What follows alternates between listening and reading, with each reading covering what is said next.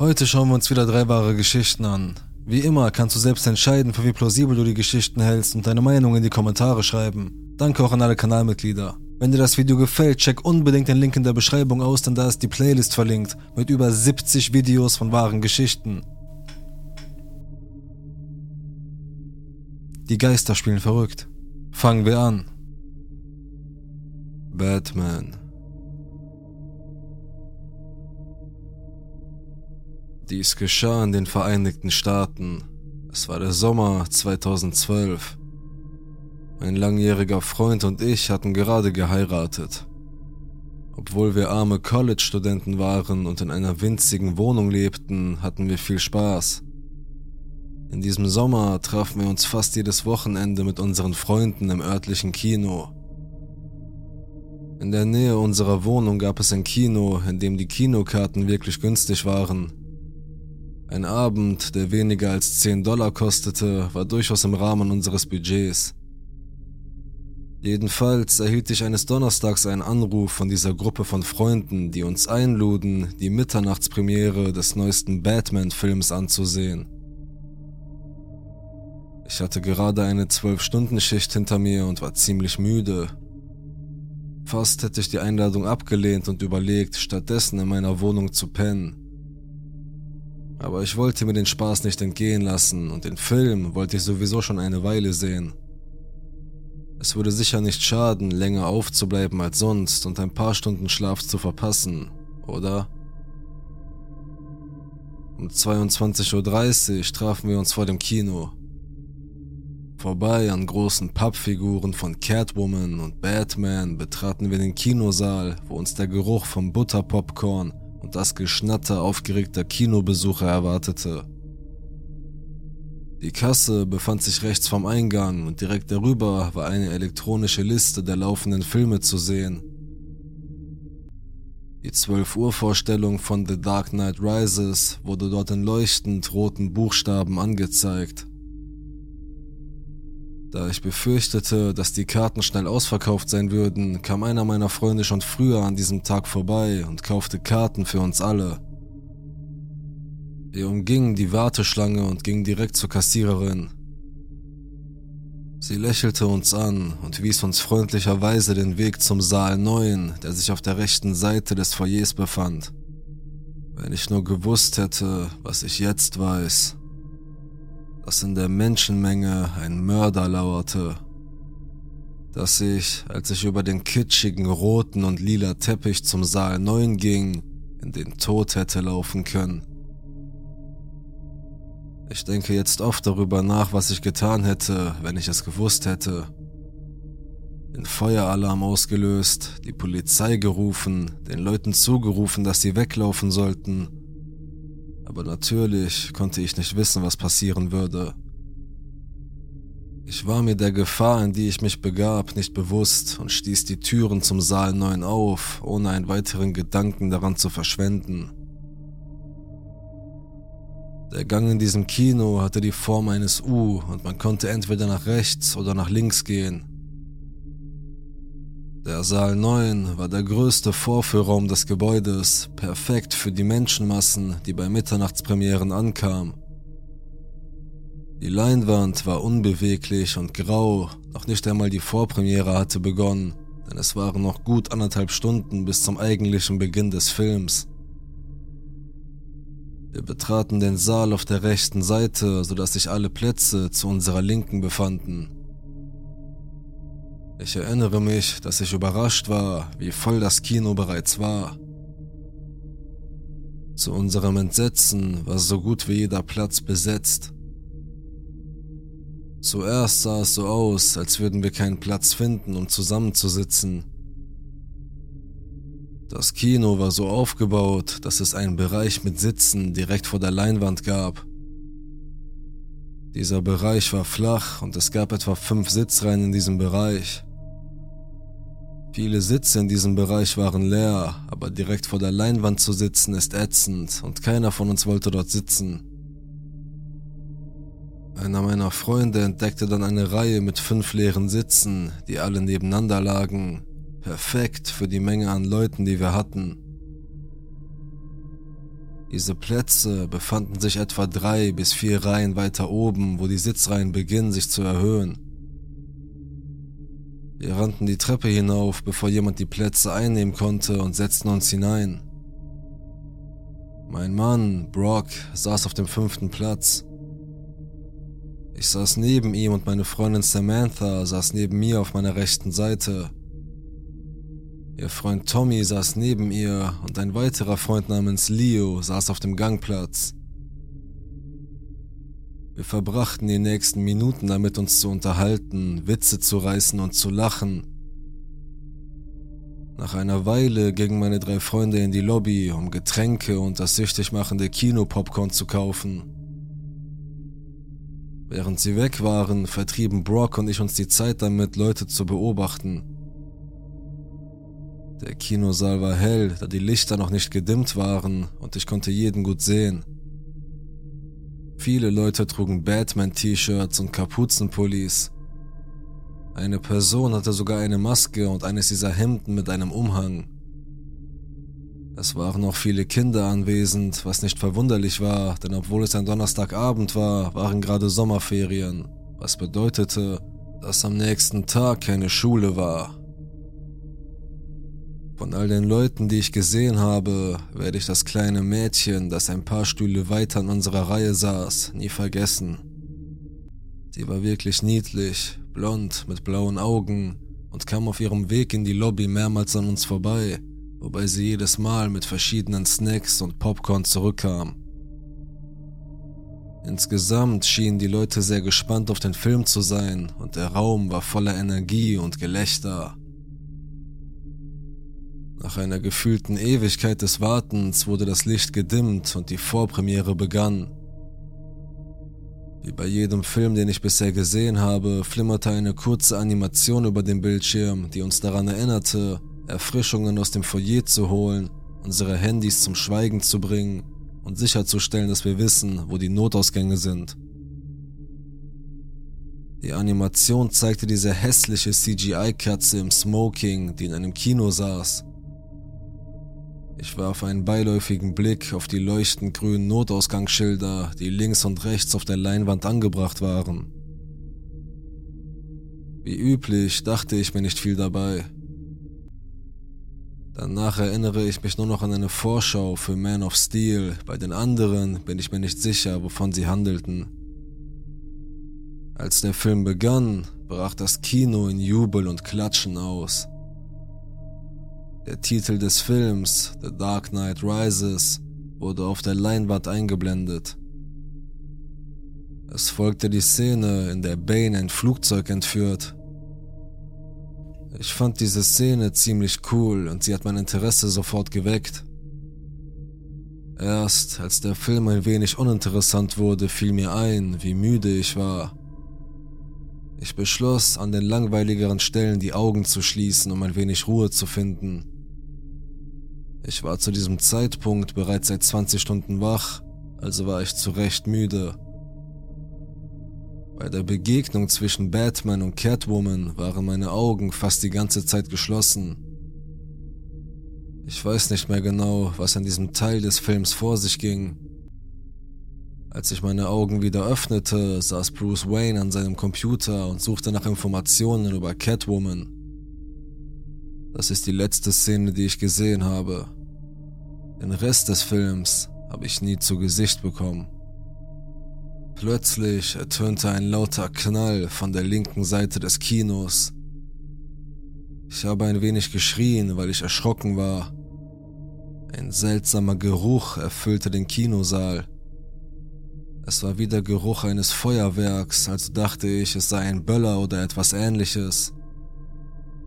Hatte jemand ein Feuerwerk in die Menge geworfen, um sich einen Streich zu erlauben? Dann fiel mir unten rechts auf der Leinwand die dunkle Silhouette einer Person auf. Sie war nur ein schwarzer Rahmen vor der hellen Kinoleinwand. Eine Reihe von blinkenden Lichtern ging von dieser Person aus. Es war ein seltsamer Moment, in dem sich die Zeit buchstäblich verlangsamte und alles seltsam still wurde. Ich war völlig erstarrt, unfähig, mich zu bewegen und wirklich unfähig, überhaupt zu denken. Es war, als hätte mein Gehirn völlig aufgehört zu arbeiten. Brock merkte sofort, was los war, und er packte mich. Er zog mich zu Boden und legte sich auf mich, wobei er mich mit seinem eigenen Körper abschirmte. Zu diesem Zeitpunkt kehrten Zeit und Ton zu mir zurück. Ich hörte, wie die Schüsse durch den Saal hallten. Die Leute schrien. Der Film lief immer noch und erzeugte eine chaotische Explosion von Geräuschen. Ich erkannte, dass die blinkenden Lichter, die ich gesehen hatte, Kugeln waren, die aus einem Gewehrlauf flogen. Ein sofortiges Gefühl von Adrenalin durchflutete meinen Körper. Ich konnte nichts anderes tun, als liegen zu bleiben und zu hoffen, dass die Kugeln, die ich hörte, wie sie Sitze und Wände durchschlugen, nicht auch durch mich hindurchgehen würden. Einmal traf ein Schrapnell meinen Kopf und schnitt mir ein gutes Stück meines Haares ab, und als ich nach der Stelle griff, um sicherzugehen, dass sie nicht blutete, fielen mir heiße Metallstücke in die Hand. Ich lag mit dem Gesicht nach oben, sodass ich alles, was geschah, sehen konnte. Die Lichter eines noch laufenden Films tanzten an der Decke und an den Wänden. Meine Freunde lagen mit mir auf dem Boden. Unser unvollendeter Eimer Popcorn war auf dem Boden verschüttet. Leo ragte mit den Beinen in den Gang, weil er nicht genug Platz hatte, um sich ganz hinter den Sitzen zu verstecken.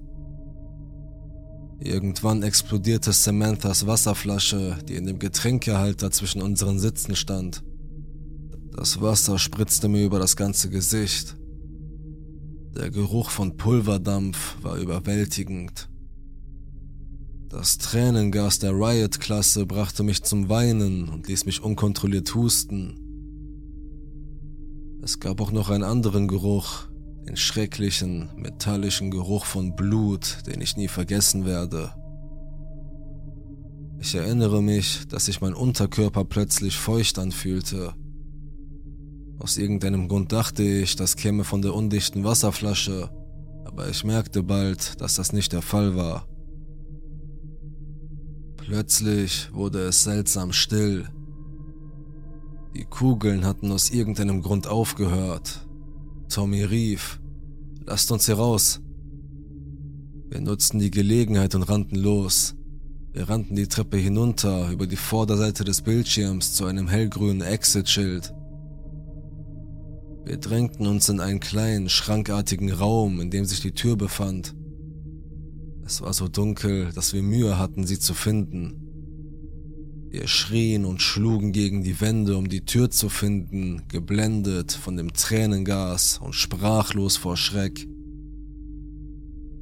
Dann endlich ertasteten meine Hände den metallenen Türgriff und ich drückte mit aller Kraft dagegen. Die Tür flog auf und das Licht einer nahen Straßenlaterne erhellte unsere Augen. Wir stießen so heftig gegen die Tür, dass wir alle auf den Beton fielen. Samantha verlor ihre rosafarbenen Flipflops genau vor dieser Tür. Als ich wieder auf die Beine kam und um mein Leben rannte, bemerkte ich, dass meine Beine rot waren, völlig durchnässt vom Blut. Es war, als hätte ich meine Beine in eine Badewanne voller Blut getaucht. Ich untersuchte meinen Körper und stellte fest, dass ich überhaupt nicht verletzt war. Woher kam dieses Blut? Ich schaute hinter mich und erkannte, dass das Blut von meinem Mann stammte. Ihm war ins Bein geschossen worden. Ein riesiges, klaffendes Loch hatte sich durch die untere Hälfte von Brocks rechtem Bein gebohrt. Sein Fuß war kaum an seinem Bein befestigt und baumelte leblos vor sich hin. Leo und ein junger Mann, den ich nicht erkannte, trugen Brock, weil er nach dem Sturz vor der Tür keine Kraft mehr hatte und nicht mehr laufen konnte. Ich war völlig schockiert. Ich hatte keine Ahnung, dass er verletzt war, zumal er die ganze Zeit direkt hinter mir war und es geschafft hatte, ganz allein aus dem Kino zu entkommen. Wie er das auf einem Fuß geschafft hat, werde ich nie erfahren. An diesem Punkt schrie ich. Mein Schrei war so laut, dass er die Bauarbeiter in der Nähe alarmierte. Auf der Rückseite des Kinos befand sich ein schmaler Parkplatz, gefolgt von einer Wiese und der Straße dahinter. Die Bauarbeiter waren dabei, die Straße zu reparieren, aber sobald sie meinen Schrei hörten und uns rennen sahen, hörten sie auf zu arbeiten und beobachteten, was vor sich ging. Ich bin mir nicht sicher, warum ich mich so lebhaft daran erinnere. Jedenfalls trugen sie Brock den hinteren Bürgersteig entlang bis zum Ende, wo sich die Ecke des Gebäudes befindet. Das war eine ziemliche Strecke, mehrere Dutzend Meter. Mein Mann brach dann vor Erschöpfung und Schmerzen zusammen und sagte, er könne sich nicht mehr bewegen. Er legte sich hin und unter ihm bildete sich eine Blutlache. Als ich mich umdrehte, sah ich, dass wir eine Blutspur hinterlassen hatten, die von der Tür bis zu unserer jetzigen Position reichte. Ich zitterte. Ich kniete mich neben Brock und schaute mich um, um zu sehen, wer noch verletzt war. Tommy war ins Knie und in die Hüfte geschossen worden und lag weiter entfernt auf dem Parkplatz. Der Teenager, der meinem Mann geholfen hatte, war ebenfalls verletzt. Sein Vater und seine Mutter waren bei ihm, seine Mutter saß an der Wand und sah aus, als würde sie gleich ohnmächtig werden. Sie blutete an mehreren Stellen. Die Familie entkam zur gleichen Zeit wie wir, ich glaube, sie hörten, wie die Kugeln aufhörten und beschlossen ebenfalls zu fliehen. Wir hatten alle Glück, denn die Schießerei ging drinnen noch weiter. Ich musste mein Hemd ausziehen und damit die Blutung stoppen. Ich werde nie vergessen, wie leblos und schlaff sich sein Bein anfühlte, und ich stellte mir vor, wie sich ein toter Körper anfühlen muss. Ich hatte überall Blut an den Händen und Armen. Die Polizei war sehr, sehr schnell zur Stelle. Ich würde sagen, wir waren nur ein oder zwei Minuten draußen, bevor die roten und blauen Sirenen die Nacht erfüllten und zu unserem Standort eilten. Eine Beamtin stand die ganze Zeit bei uns, bis die Sanitäter eintrafen, was sehr lange dauerte. Brock war einer der letzten, die ins Krankenhaus gebracht wurden. Er blutete fast 20 Minuten lang, bevor ein Krankenwagen auf der gleichen Straße mit der Baustelle anhielt. Zu diesem Zeitpunkt war er schon fast nicht mehr ansprechbar und stand kurz vor der Bewusstlosigkeit. Mehrere kräftige Männer eilten mit einer Trage über die Wiese, luden ihn darauf und rannten dann mit ihm zurück zum wartenden Krankenwagen. Ich konnte ihn nicht begleiten, da sich noch ein anderer Verletzter am Krankenwagen befand und dieser zu voll war. Ich irrte allein zum vorderen Teil des Kinos, ohne zu wissen, wohin meine Freunde gegangen waren. Mein blutverschmiertes Hemd und eine Blutlache blieben an der Ecke des Bürgersteigs zurück. Der Gang durch die Menschenmenge kam mir wie ein Traum vor. Ich konnte nicht glauben, was gerade passiert war. Die Menschen waren in Hysterie und weinten. Viele Leute wie ich waren blutüberströmt. Und ich bin mir ziemlich sicher, dass das Blut, das ihre Haut und ihre Kleidung befleckte, nicht ihr eigenes war. Viele Leute schienen zu bemerken, wie einsam und benommen ich aussah, also leisteten sie mir Gesellschaft und boten mir sogar an, mich zu verschiedenen Krankenhäusern zu fahren, um Brock zu finden da mir nicht gesagt worden war, in welches Krankenhaus er gebracht worden war. Ich blieb eine Weile in der Nähe dieser Leute, als die Polizei ausschwärmte und uns fragte, was wir im Kino gesehen hätten. Der gesamte Parkplatz war abgeriegelt und wir durften ihn nicht so schnell verlassen. Es war etwa zwei Uhr nachts, also war es draußen noch sehr dunkel. Die blinkenden roten und blauen Lichter von gefühlten 100 Polizeiautos blendeten mich.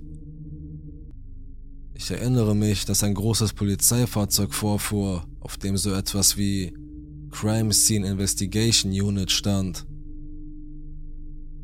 Ich glaube, das war der Moment, in dem es mir wirklich klar wurde und mich traf. Mir wurde übel und ich wollte mich übergeben, aber irgendwie konnte ich es zurückhalten.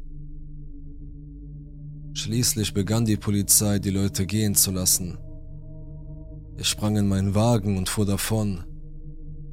Ich war so in Panik, dass ich nicht einmal daran dachte, zurück in meine Wohnung zu gehen, mein Handy zu holen und meine Eltern oder jemand anderen anzurufen, der mir helfen könnte. Ich war wütend, aufgebracht, verängstigt und vor allem immer noch in einem Schockzustand. Sollte ich Brock wirklich nur einen Monat vor unserem ersten Hochzeitstag wegen eines Psychopathen mit einer Waffe verlieren? Als der Morgen graute, fand ich glücklicherweise das Krankenhaus, in dem er behandelt wurde. Es war in der nächstgelegenen Stadt, vielleicht 45 Minuten vom Kino entfernt. Ich war so froh dort zu sein und die Mitarbeiter des Krankenhauses waren alle so freundlich und verständnisvoll. Nachdem sie sich vergewissert hatten, dass ich nicht auch verletzt war, ließen sie mich in dem Zimmer auf der Intensivstation warten, in das Brock verlegt werden sollte, wenn er sich von der Operation erholt hatte. Ich war so froh, dass er noch am Leben war. Brock und Tommy hatten beide überlebt, aber viele andere hatten nicht so viel Glück. Am nächsten Tag erfuhr ich, dass bei dieser Schießerei zwölf Menschen getötet und über 70 verletzt worden waren. Das kleine, blonde Mädchen, das in meiner Reihe saß, hat nicht überlebt. Sie starb im Kino, nur ein paar Meter von uns entfernt. Auf sie war mehrfach geschossen worden. Ein Polizist mit gebrochenem Herzen, der während seiner Aussage vor Gericht weinte, versuchte vergeblich sie zu retten, indem er sie aus dem Kino trug und sie in ein Krankenhaus brachte. Tommy wurde auf dem Rücksitz eines Polizeifahrzeugs in ein anderes Krankenhaus gebracht. Er wurde operiert und erholte sich vollständig. Die Kugel verfehlte seinen Hüftknochen und ging nur knapp an seinen Harnwegen und seiner Blase vorbei. Nach Angaben der Chirurgen hat mein Mann fast die Hälfte seines Blutes verloren. Brock schaffte es gerade noch rechtzeitig ins Krankenhaus. Wäre er später gekommen, wäre er gestorben. Er erhielt mehrere Bluttransfusionen und war 21 Tage lang im Krankenhaus. Die Wunde an seinem Bein war so schwer, dass sie es amputieren mussten, nachdem sie vergeblich versucht hatten, es zu retten. Die Schießerei ist schon so lange her, dass mein Mann, meine Freunde und ich uns einigermaßen davon erholen konnten. Das Ereignis war ziemlich entsetzlich und hat uns mit Sicherheit Narben hinterlassen. Ich würde diesen Teil der Geschichte jedoch nicht als unheimlich bezeichnen.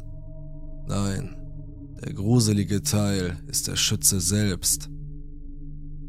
Später erfuhr ich viel über ihn in dem Mordprozess, der in den nächsten Jahren folgen sollte. Obwohl meine Begegnung mit diesem Mann nur sehr kurz war, hat er mein Leben stark beeinflusst Allein die Tatsache, dass es Menschen wie ihn gibt, ist beunruhigend. Er ist mit Sicherheit ein verdrehtes Individuum, das ich nie wiedersehen möchte. Ich habe alles erfahren, als ich den im Fernsehen übertragenen Prozess Anfang 2015 gesehen habe. Dieser Typ hat in Kalifornien Neurowissenschaften oder so etwas studiert. Ich schätze, er war ein ziemlich intelligenter Typ aber aus irgendeinem Grund war er davon besessen, Menschen zu töten und hatte eine Stalker-Mentalität. Nachdem er sein Studium abgebrochen hatte, zog er in meinen Bundesstaat und wählte mein örtliches Kino aus, um eine Massenschießerei zu begehen. Zuvor hatte er geplant, sich auf abgelegenen Wanderwegen in den Bergen zu verstecken, Menschen anzuspringen, sie in den Wald zu zerren und dort zu töten was er jedoch nie in die Tat umsetzte. Er observierte mein Kino monatelang und hatte diese Schießerei für die Nacht des 20. Juli geplant. Obwohl ich ihn vorher noch nie gesehen habe, ist der Gedanke nervenzerreißend, dass dieser Kerl uns jedes Mal, wenn wir ins Kino gingen, beobachtet haben könnte, ohne dass wir es je gemerkt hätten. Wir waren uns überhaupt nicht bewusst, was er gegen uns geplant hatte. Das hat mein Sicherheitsgefühl völlig zerstört, denn wer weiß schon, was der Fremde neben dir mit dir vorhat. Ich kam dem Schützen sehr nahe, aber ich habe sein Gesicht nie persönlich gesehen, bis ich gezwungen wurde, vor Gericht auszusagen. Natürlich sah ich seine Fahndungsfotos im Fernsehen, aber im Kino sah ich ihn nur als dunkle Silhouette im Schatten, wie eine dämonische Gestalt aus dem dunkelsten und unheimlichsten Albtraum. Er war sogar in dem Gang zu sehen, an dem wir vorbeikamen, als wir zum Notausgang rannten. Das Einzige, was ihn davon abhielt, uns auf der Stelle zu töten, war sein klemmendes Sturmgewehr. Um dieses Verbrechen zu begehen, bestellte er einige tausend Schuss Munition, Schutzausrüstung, Tränengas, ein Sturmgewehr und eine Schrotflinte. Er machte Fotos von sich, die vor Gericht gezeigt wurden, auf denen er all diese Ausrüstung wie eine kranke Trophäe trug und diese Waffen mit einem bedrohlichen Lächeln hochhielt. Er färbte sich die Haare orange und setzte diese gruseligen schwarzen Kontaktlinsen ein, während er teuflische Grimassen in die Kamera blickte, bei deren Anblick mir schon schlecht wurde. Bevor er mit dieser ganzen Ausrüstung in seinem Auto zum Kino fuhr, hatte er seine gesamte Wohnung mit einer Sprengfalle versehen und so eingestellt, dass sie explodiert, wenn jemand die Tür öffnet. Am Kino angekommen, gab er sich als Kinobesucher aus und kaufte sogar eine Eintrittskarte für den Film. Ich glaube, auf seiner Karte stand Kino 8, das nebenan lag, aber in Kino 9 waren mehr Leute, also ging er stattdessen in Nummer 9. Er saß in den vorderen Reihen. Ich muss mehrmals an ihm in der Lobby vorbeigegangen sein, während er dort war. Vielleicht hat er mich auch gesehen. Irgendwann während des Films stand er auf und ging durch den Seitenausgang, hielt ihn mit irgendetwas offen und ging dann zu seinem Auto, um seine ganze Rüstung anzulegen und seine Waffen zu holen. Dann kam er wieder herein und begann zu schießen.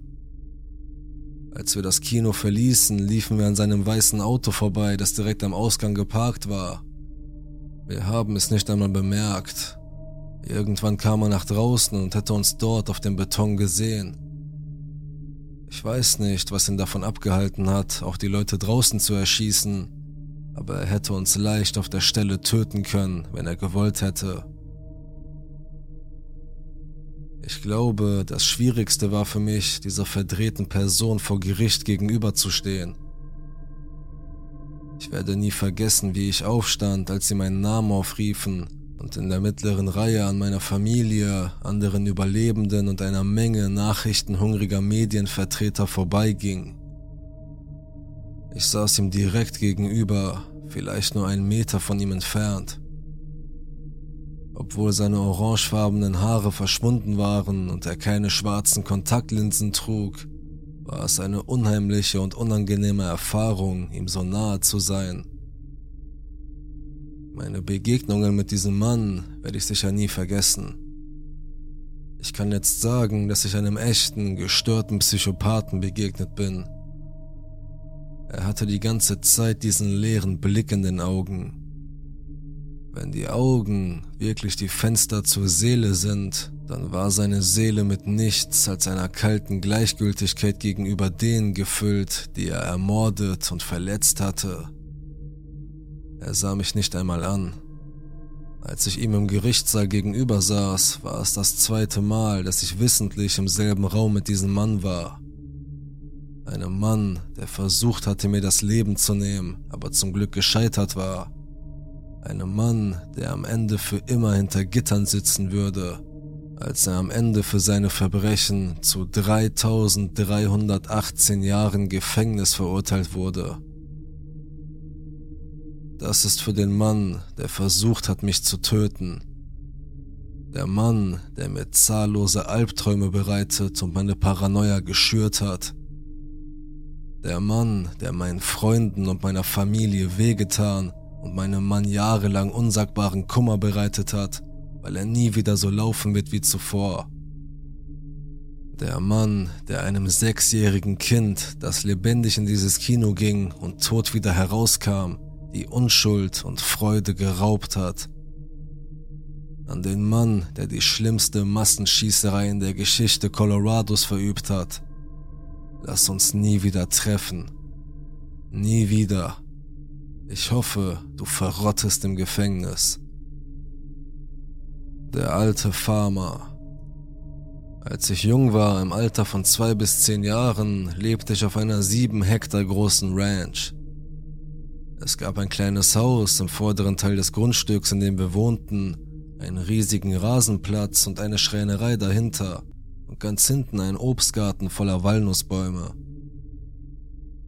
Mein Vater war ein Schreiner, der immer in der Werkstatt arbeitete und meine Mutter war Lehrerin und fast immer beschäftigt. Aufgrund ihrer Arbeit achteten sie, als ich älter wurde, nicht mal so sehr darauf, wohin ich mich verirrte. Ich verbrachte meine Tage damit, im Garten herumzustreifen, im Dreck zu spielen und durch die Walnussbäume zu rennen.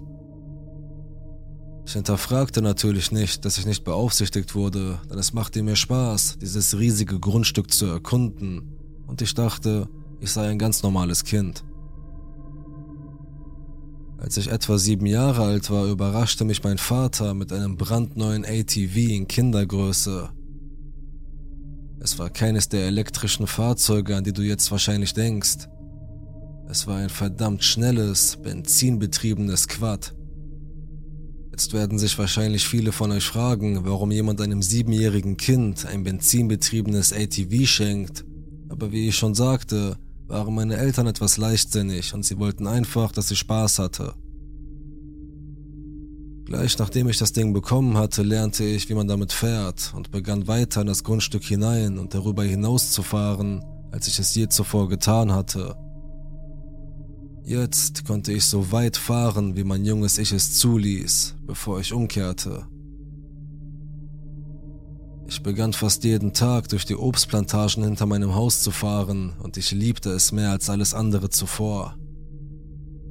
Ich verließ mein Haus und war stundenlang weg, nach einer Weile begann ich, mich immer weiter von meinem Haus zu entfernen, da ich immer dreister und etwas älter wurde. Ich ritt diesen unbefestigten Weg hinunter, der an dem vorbeiführte, von dem ich annahm, dass es das Grundstück unserer Nachbarn war und zu einem Graben führte. Damals gefiel es mir einfach, dem Wasser beim Fließen zuzusehen und ich fühlte mich wie ein kleiner Entdecker. Ehrlich gesagt habe ich nie darüber nachgedacht, dass das, was ich tat, auch nur ein bisschen gefährlich sein könnte. Und ich glaube nicht, dass meine Eltern wussten, wie weit ich fuhr. Wenn ich heute daran zurückdenke, ist allein die Vorstellung, mit einem ziemlich gefährlichen Gerät zu fahren, weit weg von meinem Haus, ohne dass meine Eltern wussten, wo ich war und bevor es Handys gab, schon ziemlich beängstigend. Ich hätte stürzen oder mir den Kopf stoßen können und niemand hätte mich finden können. Aber zum Glück ist das nie passiert und ist auch nicht das Thema dieser Geschichte. Eines Tages fuhr ich also wie jeden Tag weit weg von zu Hause und kam an einem Mann vorbei, der ein schmutziges weißes Hemd, Jeans und einen geflochtenen Bauernhut trug. Ich erinnere mich lebhaft daran, denn es war der erste Mensch, den ich in der ganzen Zeit, die ich dort draußen war, gesehen hatte.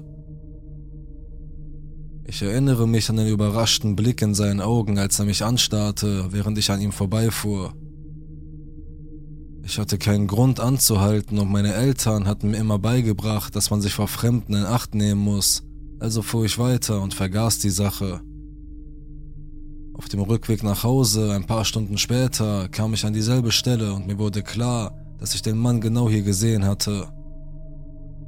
Ich schaute nach vorne und erwartete nicht, dass er dort sein würde, da es schon Stunden her war, doch als sich die Bäume lichteten, war er da. Ich fand das gar nicht so seltsam, denn ich dachte mir, dass er entweder ein Bauer oder ein Landstreicher war, und so fuhr ich weiter und kam ihm näher. Um ehrlich zu sein, schien er freundlich zu sein. Er hatte ein breites Lächeln auf dem Gesicht, als ob er sich freuen würde, mich zu sehen.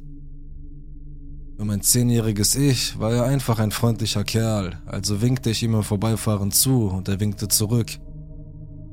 Ich setzte meinen Weg fort und fuhr nach Hause, ohne groß darüber nachzudenken. Ich weiß nicht mehr genau, wie viel Zeit zwischen damals und meinem nächsten Ausflug vergangen war, aber es können nicht mehr als ein paar Tage gewesen sein. Wie immer nahm ich dieselbe unbefestigte Straße vorbei an denselben Obstplantagen bis zu demselben Graben voller Wasser.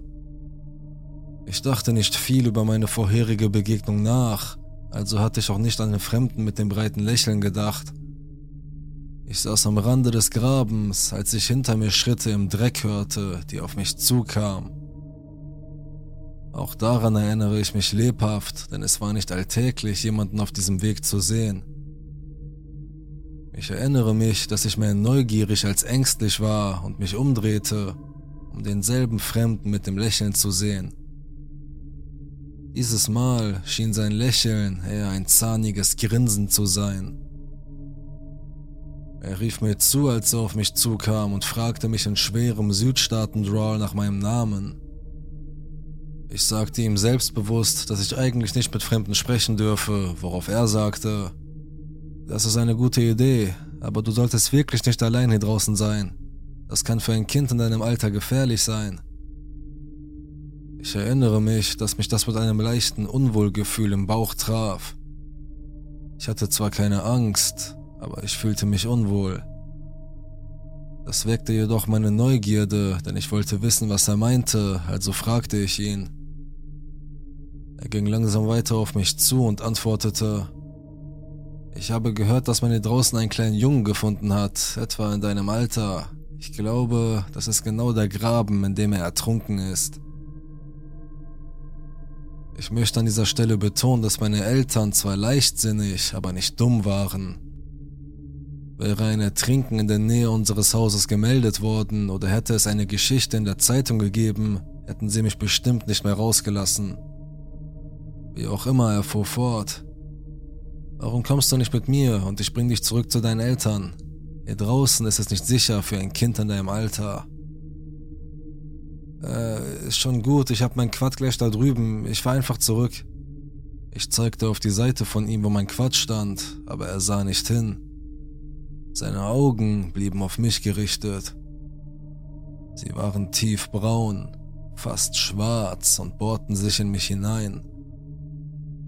Zu diesem Zeitpunkt hatte ich Angst und ich wusste, dass dies eine schlimme Situation sein könnte. Ich hoffte, dass er nur ein besorgter alter Mann war, aber auf keinen Fall wollte ich mit ihm irgendwo hingehen. Ich stand auf und ging zu meinem Quad, woraufhin der Mann sagte, sollte ein Kind in deinem Alter mit so etwas Gefährlichem fahren? Lass es uns einfach in meinen Truck legen und ich fahre dich zurück. Ich sehe keinen Truck, sagte ich und schaute mich um, in der Hoffnung, mich aus der Situation herausreden zu können. Oh, der steht gleich da drüben auf meinem Grundstück, du kannst ihn von hier aus nicht sehen, sagte er und sein Lächeln wurde breiter. Es ist wirklich in Ordnung, ich werde jetzt einfach gehen, sagte ich und machte mich wieder auf den Weg zu meinem Quad. Aber als ich an ihm vorbeiging, packte er mich am Arm. Du solltest wirklich nicht hier draußen sein, sagte er und sah mir tief in die Augen. Es ist nicht sicher für kleine Kinder. Lass mich los, du tust mir weh, rief ich und geriet in Panik. Aber das ließ ihn nur noch fester zupacken. Vielleicht verdienst du es nicht nach Hause zu gehen. Was sind das für Eltern, die ihr Kind hier draußen ganz allein lassen? Vielleicht solltest du mit mir nach Hause kommen und ich kümmere mich um dich, sagte er und ich machte mir fast in die Hose. Ich flippte aus und begann zu schreien. Ich weiß nicht, ob ich etwas gesagt habe, ich weiß nur, dass ich so laut geschrien habe wie noch nie zuvor. Das schien ihn nur noch wütender zu machen, denn sein einst zahniges Grinsen verwandelte sich in ein Gesicht voller Wut. Er legte seine Hand auf mein Gesicht und ich nutzte die Gelegenheit, um ihm so fest in den Finger zu beißen, wie ich konnte. Ich erinnere mich noch an den Geschmack von Blut, also weiß ich, dass ich ihn ziemlich verletzt habe. Zum Glück hat ihn das überrascht und er hat mich endlich losgelassen. Ich wusste, dass dies meine einzige Chance war, von diesem Spinner wegzukommen, also habe ich mich auf mein Quad gesetzt, als er vor Schmerzen zuckte. Du kleiner Scheißer, komm verdammt noch mal her, schrie er wütend. Ich wusste, dass ich nicht viel Zeit hatte, also sprang ich auf mein Quad und drehte den Schlüssel so schnell ich konnte. Es sprang an und gerade als ich den Gasgriff zog, spürte ich, wie eine Hand nach meinem Hals griff. Zum Glück hatte er mich noch nicht im Griff, denn ich war schon dabei wegzufahren. Ich drückte auf die Tube und machte mich aus dem Staub. Zu diesem Zeitpunkt hörte ich nur noch das Geräusch meines Quads, sodass ich nicht sicher war, ob er mir nachlief. Aber ich wollte nicht nachsehen, da ich möglicherweise einen Unfall hätte bauen können. Ich fuhr den Feldweg so schnell wie möglich hinunter, wahrscheinlich so schnell wie noch nie. Als ich nach Hause kam, stellte ich mich in den Dreck und rannte ins Haus in der Hoffnung, dass meine Mutter zu Hause war. Ich stürmte in ihr Zimmer und da war sie. Sie fragte mich, was los sei, aber ich konnte noch nicht sprechen, weil ich solche Angst hatte. Ich glaube, ich habe gut 30 Minuten lang geweint, bevor ich die Kraft aufbringen konnte, aufzuhören und ihr zu erzählen, was passiert war. Ich erinnere mich an die Angst in ihren Augen, als ich beschrieb, was passiert war. Sie zog mich zu sich heran und umarmte mich so fest, wie sie es noch nie getan hatte. Am nächsten Tag sprach ich mit einem Polizeibeamten und erzählte ihm, was geschehen war. Ehrlich gesagt erinnere ich mich danach nicht mehr an viel, denn ich glaube, ich habe angefangen, es zu verdrängen. Als Zehnjähriger möchte man nicht wirklich darüber nachdenken. Unnötig zu sagen, dass sie mich nie wieder von dem Grundstück ließen. Mein Vater fing an zu trinken und wir verloren das Haus sowieso bald danach, also musste ich nicht mal lange dort leben. Kürzlich dachte ich über diesen Tag nach, nachdem ich versucht hatte, mich an verschiedene Teile meiner Kindheit zu erinnern. Meine Eltern hatten mir nie erzählt, was geschah, nachdem die Polizei gerufen worden war, und ich hatte nie wirklich gefragt, weil ich versuchte, nicht daran zu denken. Gestern ging ich also zu ihrem Haus und fragte sie, ob sie den Kerl jemals gefunden hätten, der ziemlich nah an unserem Grundstück wohnen musste. Sie war etwas erschrocken über diese Frage, denn wir hatten seit 15 Jahren nicht mehr darüber gesprochen. Sie hielt eine Minute inne, als ob sie überlegte, ob sie es mir sagen sollte und sagte dann, wir hatten keine Nachbarn in dieser Gegend. Es war alles Firmengelände und die Beschreibung, die du gegeben hast, passte auf keinen der Nachbarn in der anderen Richtung. Wir riefen die Polizei und sie suchten dort, wo du uns gesagt hattest, aber der Typ war längst weg, als sie dort ankam. Sie sahen sich auf dem Grundstück um und fanden ein verlassenes Haus, das seit Jahren nicht mehr benutzt worden war, seit das Land gekauft worden war. Als sie hineinschauten, konnten sie feststellen, dass er dort gewohnt hatte. Offenbar hat er seine Sachen zurückgelassen. Wir haben dir das nie erzählt, weil du zu jung warst, aber eines der Dinge, die sie fanden, war eine schwarze Mülltüte. Darin befanden sich eine Rolle Klebeband und ein Jagdmesser an den alten Farmer, lass uns nie wieder treffen. Der Flohmarkt. Ich habe Flohmärkte schon immer geliebt. Im Sommer, wenn ich einen freien Tag habe, fahre ich oft den ganzen Tag herum und suche nach verschiedenen Flohmärkten, um den Tag zu vertreiben. Vor etwa zwei Jahren habe ich das getan, bin einfach herumgefahren und habe nach Schildern für Hofverkäufer Ausschau gehalten, bin immer weiter aufs Land hinausgefahren und habe die Landschaft genossen und mich auf den Landstraßen verirrt. Abseits der Straße sah ich ein Schild für einen Hofverkauf neben einem großen Felsen, in den etwas Religiöses eingemeißelt war, wie bei Kirchen. Ich kann mich beim besten Willen nicht daran erinnern, was darauf stand.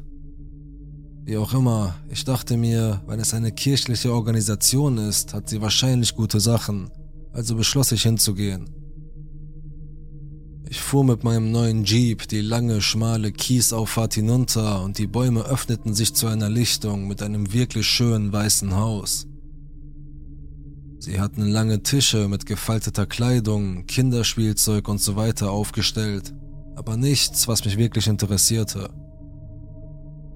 Auf dem Grundstück tummelten sich wahrscheinlich 30 Leute, aber sie trugen alle diese grauen Overalls.